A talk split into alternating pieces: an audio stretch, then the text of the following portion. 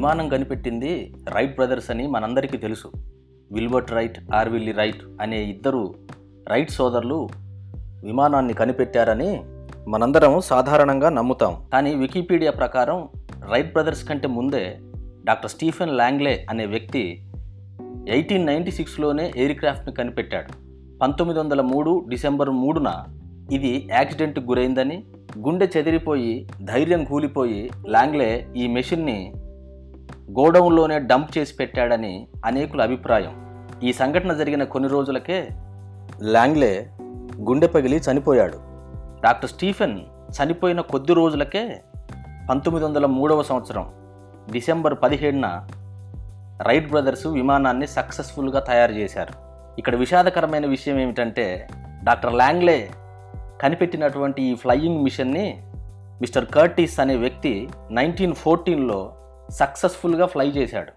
ఇక్కడ మనం గమనించాలి ఎన్నో తెలివితేటలు ఉన్నాయి ఎంతో జ్ఞానం ఉంది డాక్టర్ లాంగ్లేకి. కానీ తాను తయారు చేసినటువంటి ఆ ఫ్లయింగ్ మిషన్ యాక్సిడెంట్కి గురైందని హార్ట్ బ్రేక్ అయిపోయి చనిపోయాడు. మనకు ఇంటెలిజెన్స్తో పాటు ఎమోషనల్ ఇంటెలిజెన్స్ కూడా ఉండాలి. భావోద్వేగాలను మనం ఎప్పటికప్పుడు బ్యాలెన్స్డ్గా ఉంచుకోకపోతే మన సక్సెస్ కూడా ఫెయిల్యూర్గానే మారిపోతుంది. వాస్తవంగా ఫ్లయింగ్ మిషన్ తయారు చేసినటువంటి మొట్టమొదటి వ్యక్తిగా డాక్టర్ స్టీఫెన్ లాంగ్లేకు గుర్తింపు కలగాలి ప్రజలలో. కానీ ఆయన తన యొక్క సక్సెస్ను పబ్లిక్ సక్సెస్గా మార్చుకోలేకపోయాడు. ప్రైవేట్గా చాలా సక్సెస్ఫుల్ కానీ పబ్లిక్లో తాను ఒక సక్సెస్ఫుల్ ఇన్వెంటర్గా గుర్తింపు పొందలేకపోయాడు. ఎమోషనల్ ఇంటెలిజెన్స్ అనేది మనకు చాలా అవసరం.